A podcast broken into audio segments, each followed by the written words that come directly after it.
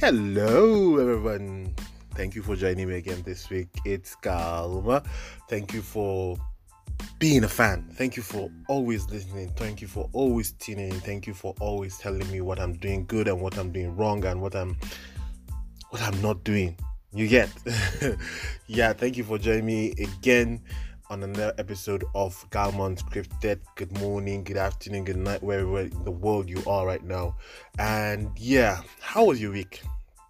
What was happening? What happened this week? Yeah, for as for me, man, it's it's it's been a roller coaster of um, you know stuff. You know the highs, the lows. You know the cool, the heat, and you know the good, the bad, and you get like you know. But I'm chill. You know, you know your boy. I'm always chill.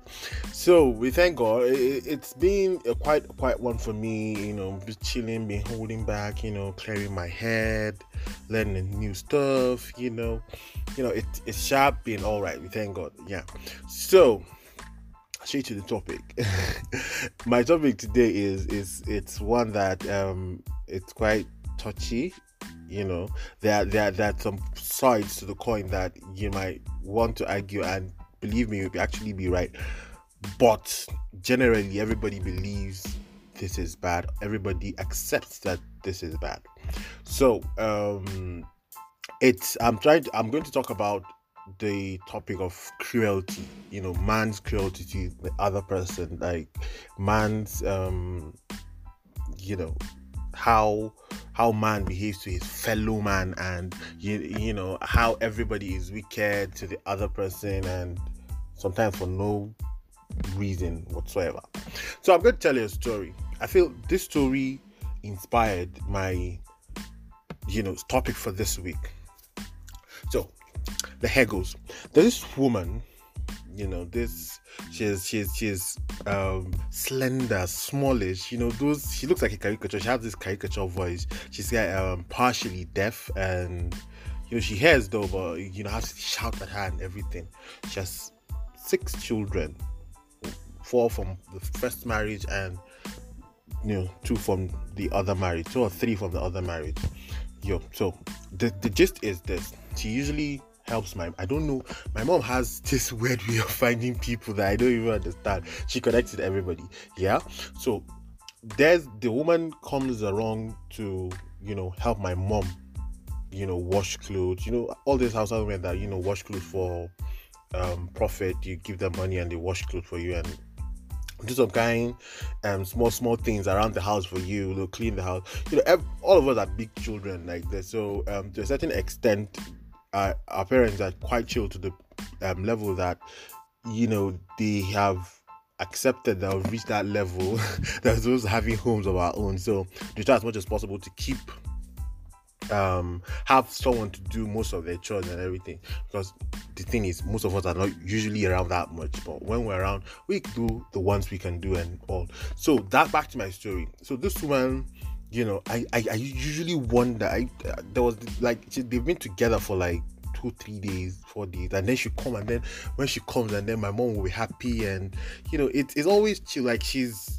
quite suffering. Let me put it at that. She's but she has to take care of her children from previous marriage, and and, then one day I asked my mom, what happened to her previous marriage? Did the man die? What happened? And then she was like, the woman had everything like everything. I feel, to me, I feel her, her marriage was a proper middle class. Um, you know, she was in that middle class family, not upper middle class, but you know, for for a rural household woman, it wasn't upper middle class, but she was holding her own strongly in the lower middle class. I dare say that. You get her husband had a provision store and he was um, you know, had his money and he was even he had already finished his house. They were about to move, and then all of a sudden, he disappeared, and nobody heard about him again. You know, he just disappeared. I, I asked like he just disappeared. She said yes. They told somebody told him that there was somewhere they used to buy cheap provision stores and cheap provision. and, You know, he like big. He had a big shop, so they were going to go to somewhere in Cotonou to go and get these provision, you know, wares and everything. And then this man goes and the other one comes back and he said they, they like departed from each other in that Cotonou. They did not see each other again. And then I was like, how is that possible?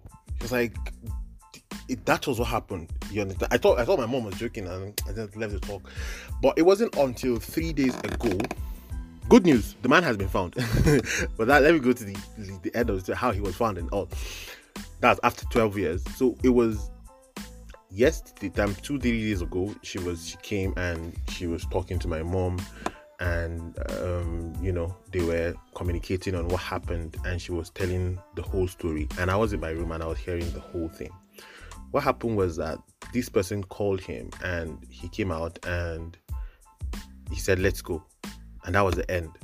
Like he said when he he he got there he did not know where he was and he just started roaming about like you know roaming like going from country to country. Like he was roaming like a madman. He said it was like one Igbo man that that you know got him. Like the Igbo man is like to start with you know that's why I tell people we should be you know humane to each other. This Igbo man was not a Muslim. Like he saw him and then he started taking care of him, giving him food. You know, the man would just go and roam about and come back to the Igbo man's shop and the Igbo man would give him food, you know. And then I think he noticed that the man was not mad, but you know, he just got, you know, spiritualist and then they prayed for him, you know, they took him to places to get and then he got well, but he could not know where to come back to. And then like play like play, 12 years passed back home his wife like they went to all the spiritualists and everything. They went to this malam they went to that one they went to this one. You know the house they wanted to enter the family they took over the farm very protective story. They took over the house sold it you know did everything. They told her to go to the village. She went back to the village. You know finally they divorced her on behalf of him because you know there was he was nowhere to be found. And she went to got she got married to another person you get this other person is like he doesn't have much you know now the way they just like ah, you are still young go and marry before you know somebody has to be a man for the house. And so they married her off. Pathetic story. This man the new man is not even he doesn't have from from from it was like a true grace to grass story. And she was still there for her kids there for everything. And boom some months back i think one Nigerian contingent now go to buy stuff there in Cotonou. When somebody he saw somebody from Nigeria that could understand that, and then he told that he had a wife, but this is the place they stay. He doesn't know where she is now.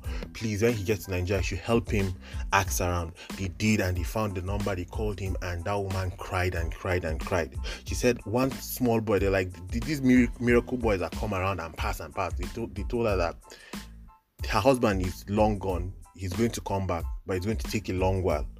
But she should know that he's going to come back. She was going to see him before she dies or something like that.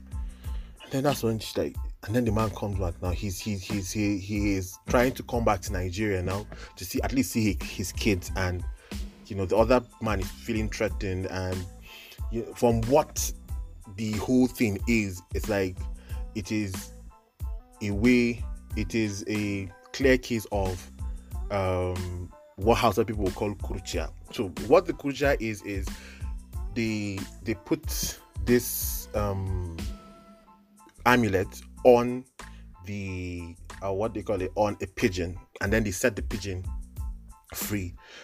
That amulet signifies the person's soul, and anywhere that pigeon goes to, you know, the person must goes to must go to, and then it keeps going, it keeps going till the day the pigeon dies. The moment you kill the pigeon, the man's died, or you know, or if somebody finds the pigeon and you know removes the amulet, then the man gets free and all like that. So it is a usual thing in northern Nigeria. So we have to ask God to protect us, Nika. But the thing is, long story short, I was thinking from when I was listening to her story, I it, it got me thinking, why would somebody do this to to another person. Why would you do? I feel if I want to do something to someone, let it affect the person, and then I'm going to, you know, be happy. But it's if it's going to affect the other person, if it's going to, you know, affect his wife, his family, his friends, it, it is not worth it. Like, how would you ask God? How would you look at somebody and tell you, please like the person that did it yeah how can you look at like you know the victim and tell him please forgive me you spent 12 years away from your wife your children. Your children grew up without you and your wife went into all sort of like things that she could not go into when you were around. Your family his mother is still alive. All the heartbreak for 12 years that that woman must have faced. You get his house he has he's starting from square one. I dare say square zero because there's nothing left for him to like he can just come back now and there's nothing there for him. He's going to start from scratch and then why? Because possibly he's making more profit than you or you know he built a house before you or you get the same in the same vein people like we, we saw this week like three or four three or four children that have been chained for for different number of years for for seven years for four years. And then the one that that touched me the most was the one that was chained for 25 years. He's 55 now. How can you be chained? How can a father chain his son for 50 for 25 years? For what reason you get it is it is i feel it is wickedness. You find you find everywhere now everywhere now in nigeria i feel i dare say africa everybody now knows the way to the uh, fetish doctors please everybody knows how to go and deal with the next person. You can't even you can't even flex on the gram. And then somebody will just go i'll deal with you. You don't know this person for goodness sake. You can come and then you be you you be there and then somebody's plan is just to be wicked to you you get we have child rapists now 13, 14, 15 raping a 13 year old girl to death. Why? Why? Why are we cruel to each other? Why? Why? Why is it that we cannot live in peace and harmony with each other? I feel, I feel, I feel this cruelty issue. We, we get, we, we tell, okay, animals don't do this. You know, when a lion, when when a lion sees a goat, the goat knows that the lion, they know each other. Lion is going to eat you goat, you run away from lion. This relationship is clear. You know, but these kind of things, you see your best friend, your family, your this, your that, your this, doing stuff that even in the animal kingdom, animal kingdom, like, God, oh, these people, oh, they get problem. But, but what's wrong with us? What's wrong with us? You cannot, you cannot go anywhere. It's like we're living shackled. You understand? We are shackled everybody wants to do something wicked together. You, we cannot. We, we just hate each other. We just hate each other to that point that it's really, really scary. You hear some like I have stories for days on this issue. The real life stories, stories I've seen, stories that it's not hearsay. Oh, it's what has happened around me, in my family, outside my family, friends, people I know. This is these are things that happen that's like every day you don't know the blessing you have. You go, you live your life, and all the problem you have in your life are taxes, um, NEPA bills. You know, you don't have major problems.